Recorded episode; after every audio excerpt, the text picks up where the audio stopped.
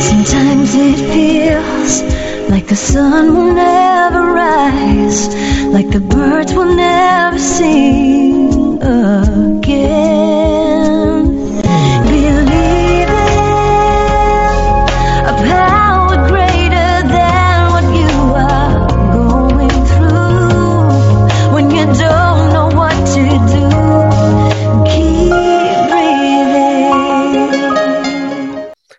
That's right. When you don't know what to do, just keep on breathing.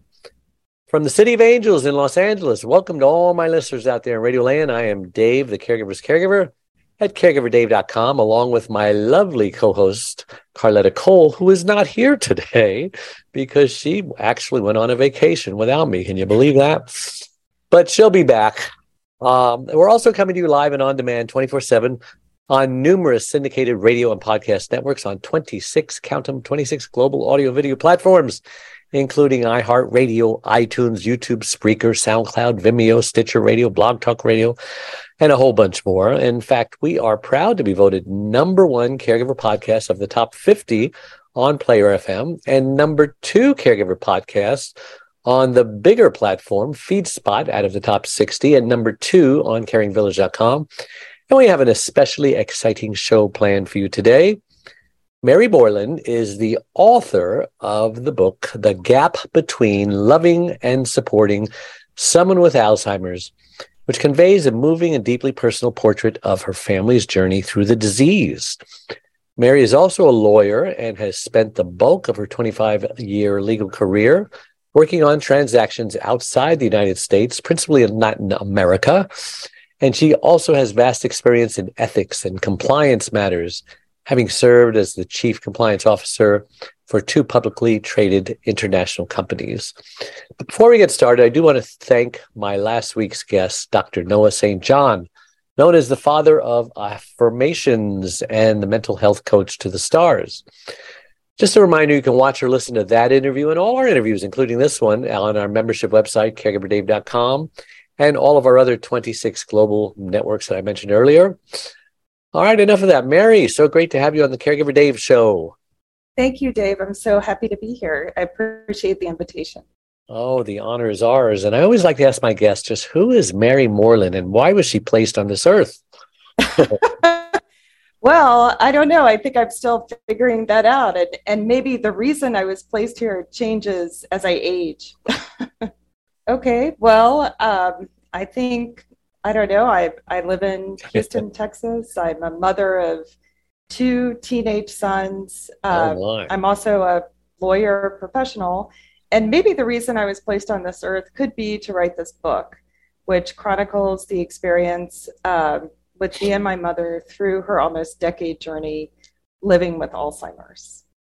Well, that's a good answer. Congratulations. so tell me about your book. Um, the title again is what? it is The Gap Between Loving and Supporting Someone with Alzheimer's. And as I and that includes dementia also, right? Because Alzheimer's does- is a yes. form of dementia. My mother had form- dementia.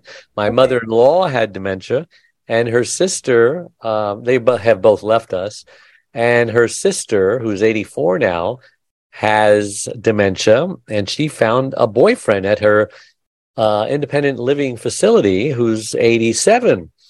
And they're just getting along just fine. I'm so glad she did because, God, it would cost a fortune to replace what he does for her as a caregiver. And so God just answered a prayer, and now everyone's happy. And uh, she's on her meds because I got involved because she was, you know, she wasn't taking her meds and she was just a wreck because you know she couldn't remember things and she was but now she's so much better and i don't think she's getting worse so that's a miracle Yeah.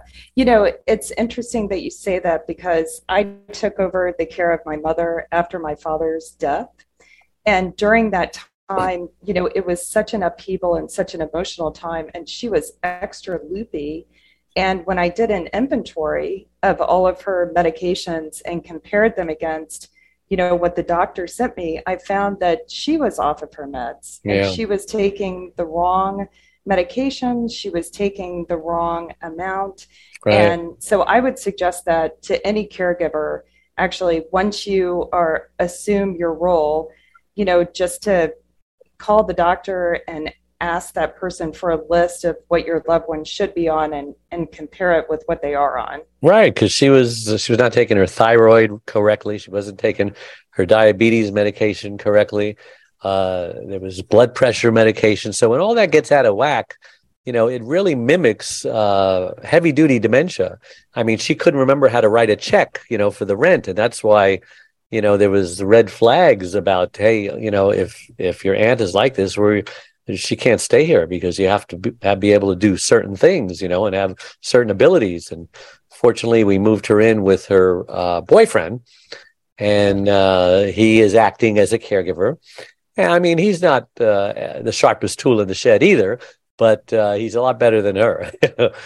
and so, with with us taking care of her meds and her new insurance, we got her out of Kaiser and that that was a big uh, relief because Kaiser was just too far away. You know, they're they're not everywhere; they're just far enough away to be inconvenient.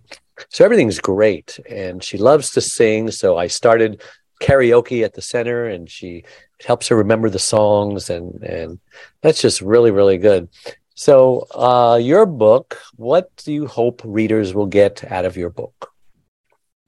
Well, I really wrote my book with the purpose of helping people because after the experience with my mother, like any experience, you reflect upon it and you realize there's certain things you didn't know or you wish you had known or you wish you had known sooner. So I really took some time to identify some topics that I thought would have been very helpful for my younger self. Mm. So it really is the book that I re- I wish I could go back in time and hand you know Mary this book and say this is going to be really helpful for you.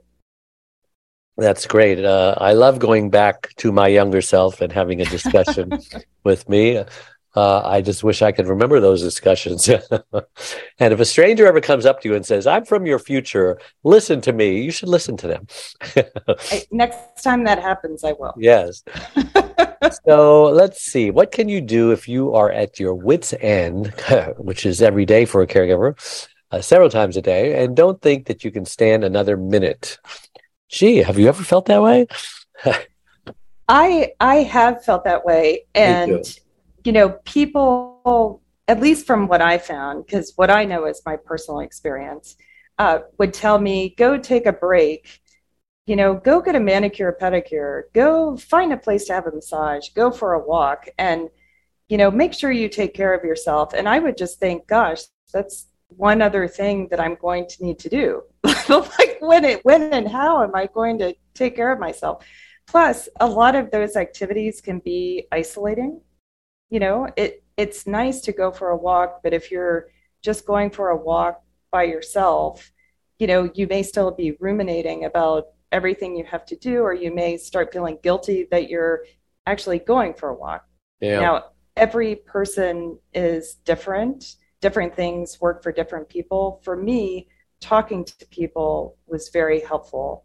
Mm. and i wouldn't underestimate the alzheimer's association helpline it's a 24 7 helpline. They have experts who are standing by and they can help you with crisis. They can, you know, if you have a scenario like my mother will not bathe or I don't know how to take away. That's a common one. you know, That's another they, common one. Yeah, they will actually, you know, help walk you through that. When I was really at my wits end, I called my mother's doctor and I talked it through with him because I felt like, you know, what I'm doing is not sustainable. Um, you know, another thing people say is go to a caregivers, you know, meeting, but like a support found, group. A support group. What I found in doing research for my book is that there are a lot of people who are very uncomfortable doing that. Yeah. Or they feel like they don't have the time to do it and they don't. Are we talking about for the caregiver or for the, for the dementia? Caregiver. Okay. They don't want to share their personal information with sure. a lot of strangers. So I think podcasts like your podcast, Dave, and there are other podcasts, there are some books, there's Alzheimer's Connect, there's some Facebook groups like the Caregiver Daughter. All mm-hmm. those things are very helpful for people as well. Yeah, and nobody wants to get to the point of burnout. You know, I hate it when my phone, you know, is flashing 20% and And I say, yeah, yeah, yeah. And then it's flashing 10%. And it's, oh, and then it's flashing, you know, 2%, danger, Will Robinson. And it's just, why didn't I take care of it earlier? You know, we should not let our lives and our caregiver lives get to the point where we're 2% away from burnout, you know, and from yelling and screaming and, and losing our temper. So, you know, the best thing that we can do, and I, I think it's especially harder. I mean, all caregiving is hard, but it's especially difficult for uh, Alzheimer's or dementia patients. And I, I used to say that about my wife because my wife had a stroke and she has uh, aphasia. She can't speak.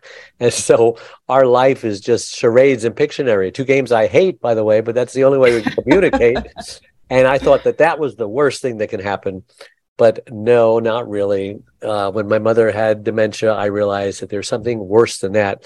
It's not knowing who you are, not remembering who you are, See, at least my wife has everything in her mind. She knows what she wants to say. She just can't spit it out. So it's just a game, a game of charades and Pictionary. But with my mother, there's no game. she, you know, she just um, she just wonders why is she still here? Why doesn't God take me away? And so um, there's there's things you can do that I've learned. You know, like the headphones and the music. Uh, things uh, can can bring her back uh, momentarily. You know, we have these moments. Why don't you talk about that moments? And how, when what we shouldn't do when we speak to a dementia or Alzheimer's patient, and what we should do, because you know I always try to be logical, but uh, no, that doesn't make any sense. No, Dad's been gone for, but we shouldn't do that, right? well, right. So, you know, I remember after my father passed away, my mother kept asking me what happened. You know, his name was Marvin. What happened to Marvin? And for a while, I would tell her, you know, what had happened.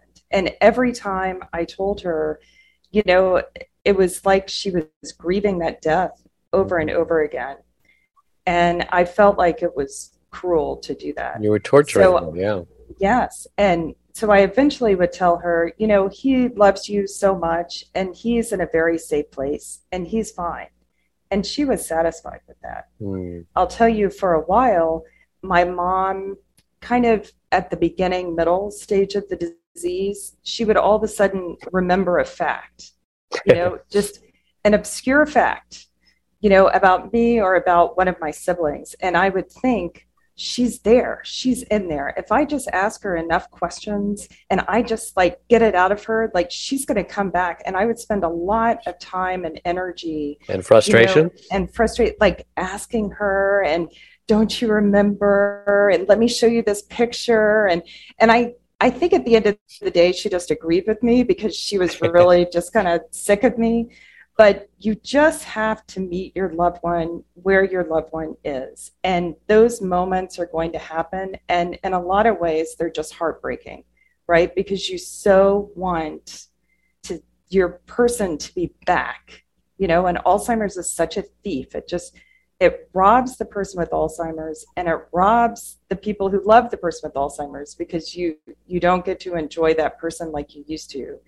Uh, but i think if you just accept that that's how the disease works, meet your relative or loved one where that person is, and have gratitude that you got to experience that moment and then, you know, move on from it. And try to make memories that you can enjoy later on in the disease. You know, I found at the beginning of the di- disease, I spent a lot of time thinking about the end and where we inevitably would end up that I think I missed out on a lot of good activities and more memories that we could have been making at the beginning of the disease.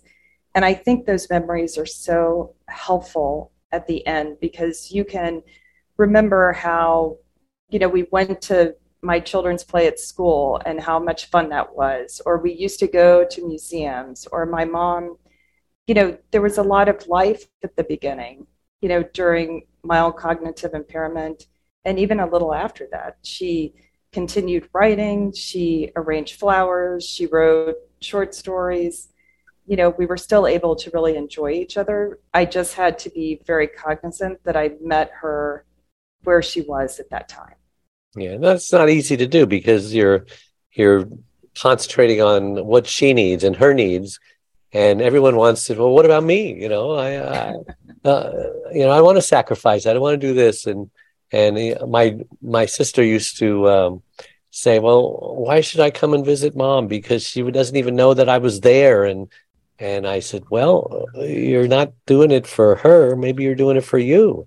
And maybe she does know that you're there but doesn't show it because maybe after you leave she has a great day. She's just in a good mood, and she, she may not know why she's in a good mood, but you just put her in a good mood because you showed up, and here you're thinking that you had no effect on it. Why should I come back? Yeah, and I think if you're the primary caregiver and you have, you know, relatives or friends who say that, you know, why should I go visit her? She doesn't even know if I'm there. It's also very easy to kind of focus on that and start to feel resentful mm-hmm. uh, about that right? I mean, I think you want to talk about the a, caregiver, the caregiver, a normal. Human reaction. Like, yeah, know, they don't understand. They don't want to take the time to to find out, you know, who she is. Yes. No, you can only control your life. Right. You can't control other people's lives. Um, so it's hard to do, but you have to, you know, also meet other people where they are. Yeah. In all fairness to my sister, she did take my advice and she did come back again and again and realize that I was right. hate it when I'm right. Isn't it wonderful when you're right? um, yeah, other people don't always think so, but uh, movies, uh, Being Alice, The Notebook. Do you recommend them for caregivers of uh, Alzheimer's or dementia patients? And and how can they help? Um, I started to watch, um, you know, being Alice, and it, it was just too painful for me to watch. Before I went through the Alzheimer's journey, I loved the movie The Notebook, but now I really, uh, I really just can't watch it. Yeah, yeah, heartbreaking scenes, because like I said, you know, they come and they go, and and uh, nobody can watch that without crying. I know my mother was being tortured because she didn't want to be here, and and and like I said, asked God why, and I asked God, you know, why why uh, what possible purpose could she be fulfilling in in hanging around because dementia patients and Alzheimer's they seem to hang around for a long time, don't they? Well, I can just speak from my mother's experience, but it was almost a decade long. Wow. Yeah, that's that's pretty typical too.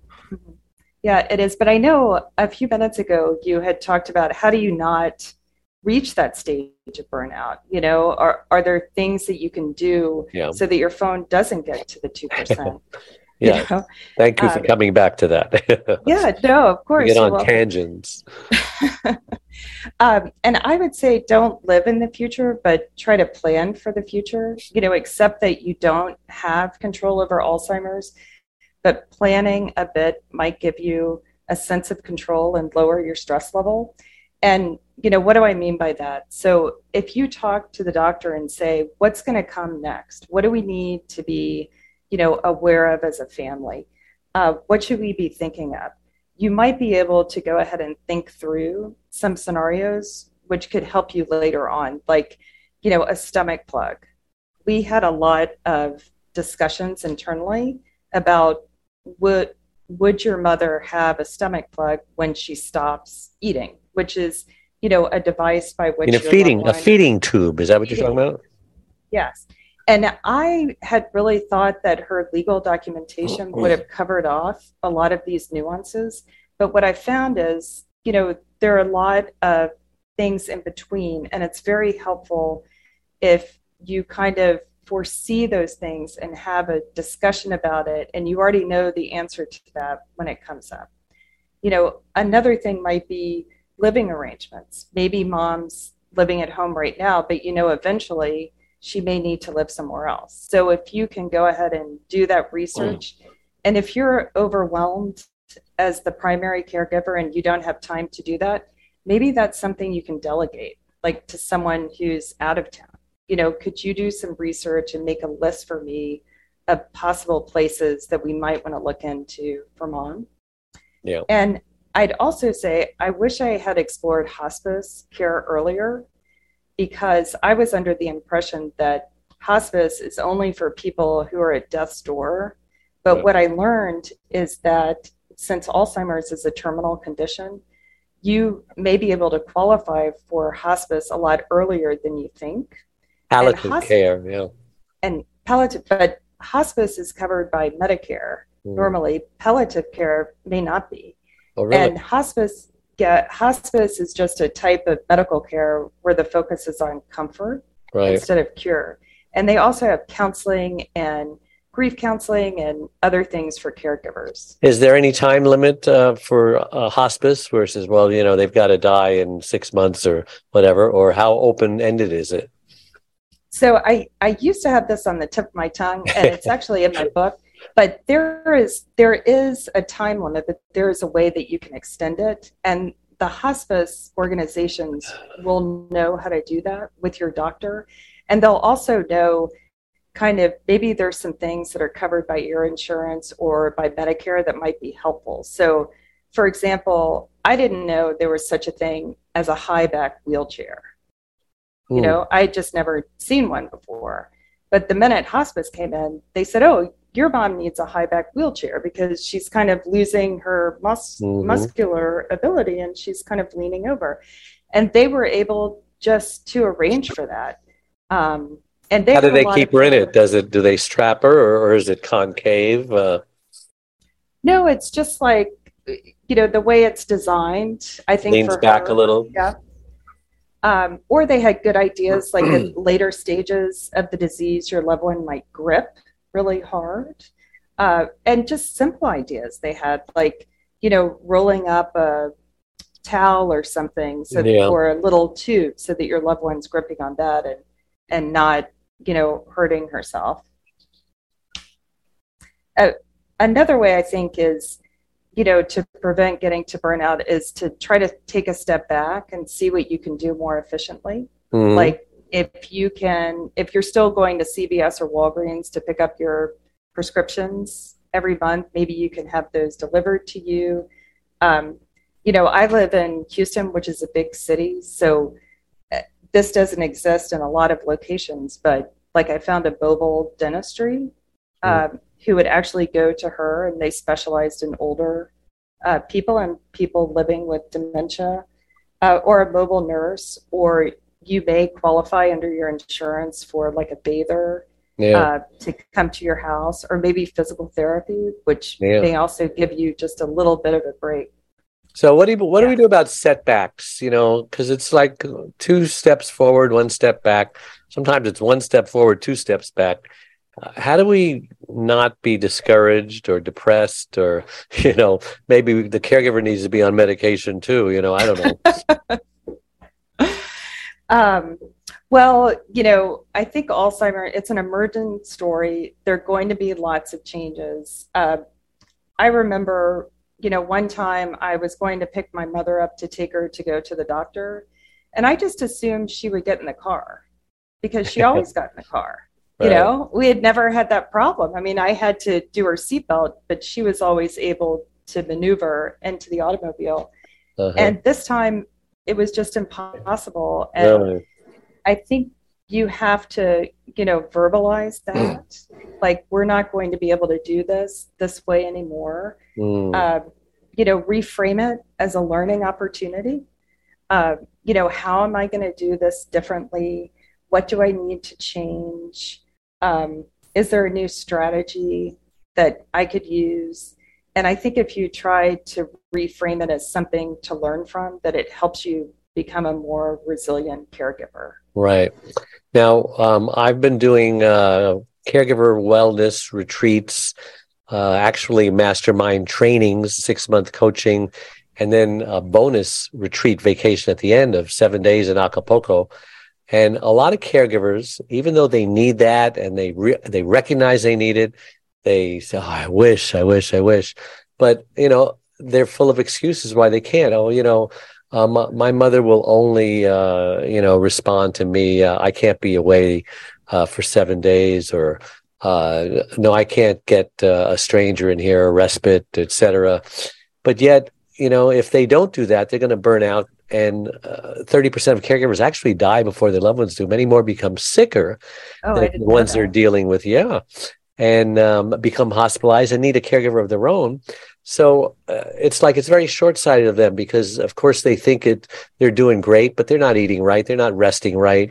You know, the average caregiver gets two hours rest every night when they need eight, and and many of them, you know, they're patient, if you want to call their loved one their patient, should really be in a dementia ward or in a nursing home or at least in assisted living, because the, you know they're trying to watch them 24 hours a day, like like a staff of a facility, and they can't.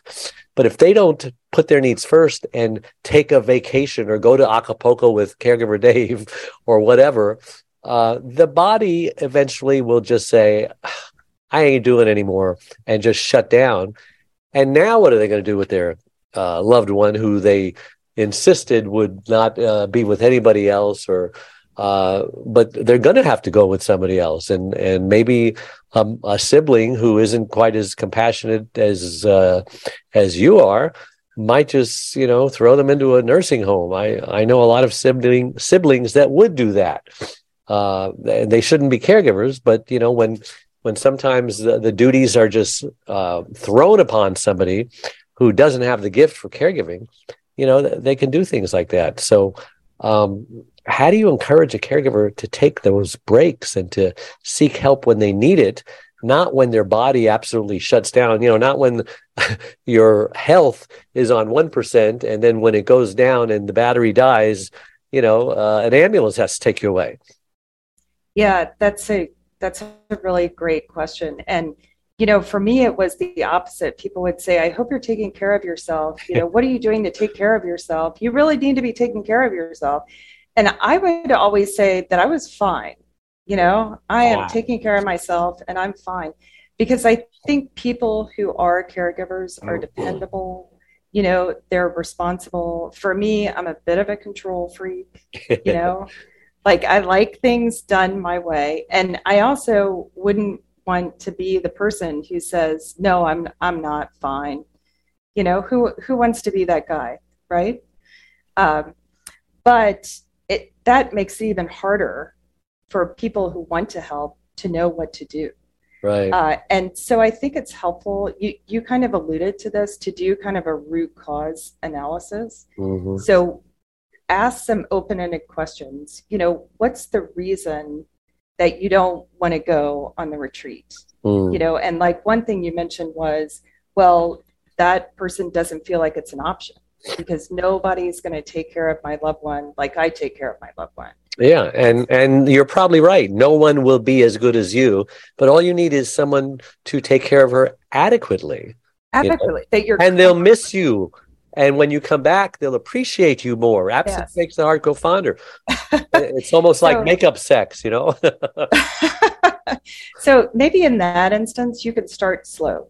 You know, that caregiver is not going to say, okay, I'll leave the house for three hours while I do my errands and you watch dad or mom or sister. So maybe you could say, I, I'd like to come over and bring you lunch, you know, and then while you're there, you know, why don't you go upstairs and pay some bills or or while I visit with dad for a while? Mm. Or hey, are there things that I could do around your house while you're visiting with dad? Because I know you want to be the person who's right. really here with dad. And then you can kind of start slowly, I think. And yeah, then eventually idea. maybe that person will see, you know, Mary's not See how good fe- how good it feels, you know. How wow, it, really feels. felt good to be away for an hour. Maybe I'll try three hours next time. And wow, yes. I wonder if I can be gone for the whole day. And gee, I wonder if she'd miss me if I went for the weekend. And you know, you you slowly work your way up to it. Slowly work your way up. I think a lot of caregivers too just have a lot of guilt. You know, I, they feel like Big if time. I'm not there all the time, then I'm a bad caregiver. You know and never underestimate the power of just telling someone you should not feel guilty. By putting your loved one in the hands of, of a loving environment or other people are taking care of that person you know you are doing a good job as a caregiver. And right. and that person you're taking care of probably would want you to you know enjoy things Right. And they also worry about well, what if something happens when I'm not there? What if they got sick and had to go to the hospital? What if they died and I wasn't there? I was in Hawaii having a good time or something. I could never live with myself, you know? What do you say to those people? Oh, well, that that's a tough one. Nothing but I hard mean, questions here. That's know? a hard question. You know, since I'm a bit of a control freak, probably I would have made a list of like, you know, To here are all the insurance thing. He, here's where if mom gets Yeah. sick and she needs to go to a hospital, here's where she's going to go. You know, Right. here's the number. It would the doctor. happen whether you were there or not there. Yeah. And if you provided kind of the contact information, what is that person going to do that you wouldn't have done? Right. Nothing. You know, And they can always call you up and uh, and they could always call you up. Yeah, and, and I'll tell you, you know, during COVID, that that was such a hard time oh yeah. for caregivers and you know the people you love, and especially from the caregiver's perspective, you couldn't, you know, you couldn't see the person, you couldn't be with the person. Honestly, it was the one time I felt like I shouldn't feel guilty because it's literally legally not required for me to go over there but I still felt bad. And my mother actually passed away during COVID, and and we had that situation that you talked about with the phone. yeah. You know, of people saying goodbye, you know, through the telephone, Right. and it it obviously wasn't perfect because people would have wanted to be there, but you know, at least you're getting to see your loved one, and your loved one is getting, you know, to see, you know, your face, and you do get maybe not the best sense of closure as if you could be there, but at least you have some sense of closure. Yeah. Well, we're running out of time. We still wanted to talk about, you know, uh, how do we talk to our children about Alzheimer's and and you know the stigma that comes with having it. You know, a lot of times the spouse will be in denial. Oh no, no, no, he's okay. He just has he just forgets things every now and then. You know, they minimize Oh. it. And that was my family. Yeah, completely. Yeah. and then you Yeah, talk in and it- your book about the gift of documentation. So maybe you can touch on some of those. Okay. Well, the gift of documentation is so important. That's just Mm. making sure you have, you know, your legal documentation Mm, uh, to be able to assist your loved one because the law is very strict uh, about your ability to obtain medical records or, you know, you can't even use your loved one's bank account to pay their own bills unless you're legally authorized. And the way to do that is through documentation. But in order to Or to be on place- the, the bank account as a signer. or to be on the bank account. Yeah. Yeah, to, to to take care of these things. And now's And, the time to uh, do all this, right? And the living uh, will, which is, you know, uh, no. Um, my mother, um, you know, we had that all filled out, and and she had to go to the hospital one time because she had some trouble swallowing. And I told the doctor right up front, I said, "Listen, my mother knows Jesus, and she wants to go, and don't look for excuses to keep her alive because she has uh, these documents." And and he says, "Oh, okay." uh, I was going to put a feeding tube. She said, no, she doesn't want that, you know. And he says, well, then we'll just have to, uh, you know, basically starve her and uh, give her, you know, the medication, morphine, so that she's not in any discomfort. Then she got this bladder infection. And I says, Mm. well, what can you do with that? I said, we can give her an antibiotic. And so uh, she was gone in three days. And, Mm. and that was uh, a nice thing. She was able to say goodbyes. We got all the family there and she she had her will she had the the death that she wanted and the, and that we wanted too because it was terrible to see her suffer like that Well, well, I'm glad that you had that. Um, and a lot of people resist, actually resist putting that type of documentation in place.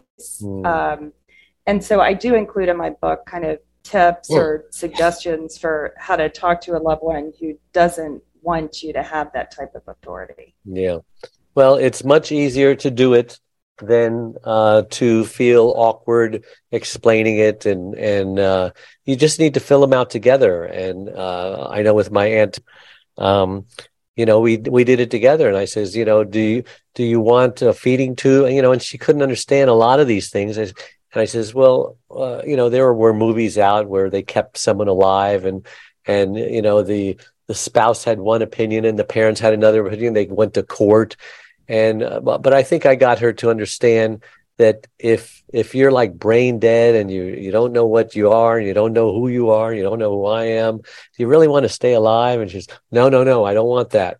You know, so Well, put it in as as easy words as you can. Uh, if you're a little late in the process, to at least get that thing filled out and get her to sign it.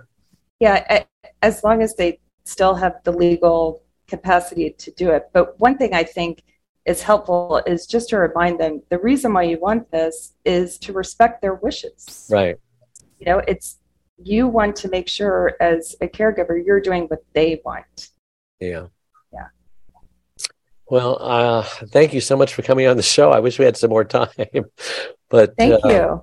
I just want to tell everybody uh, to remember that uh, this show and all our shows uh, are recorded podcasts after they are live, and you can listen to them on your favorite platform that I mentioned earlier, or on caregiverdave.com, on my uh, free membership website.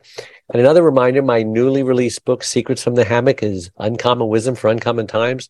is spreading wisdom all over the world. It's available wherever books are sold on my free membership website, caregiverdave.com, and join my Caregiver Dave Facebook community of 34,000 caregivers, where you learn all about my new caregiver wellness retreat and mastermind vacation in Acapulco that I offer to burnout caregivers, trying to keep as many of those 30% of caregivers who die before their loved ones alive. And if you click the like or follow button on whatever platform you're watching or listening, that helps us even reach more caregivers by improving Google's search engine algorithms. Um, did we mention your book? I can't remember. I think I think we did at the beginning. It's called "The Gap Between Loving and Supporting uh, Someone with Alzheimer's," and you know you can find it wherever you buy a book. Uh, you can also go to my website www.marymoreland.com uh, to learn more about it if you're interested. Great. Wherever books are sold. so until next week, same time, same channel. Thank you, Mary. And uh, thank you, everyone who tunes in, and for making us the number one caregiver podcast on the internet. Bye bye. Hey, everybody, it's Dave Nassaney, otherwise known as Caregiver Dave. And I'm coming to you live from this beautiful Acapulco villa, which I like to say is the perfect prescription for caregiver burnout.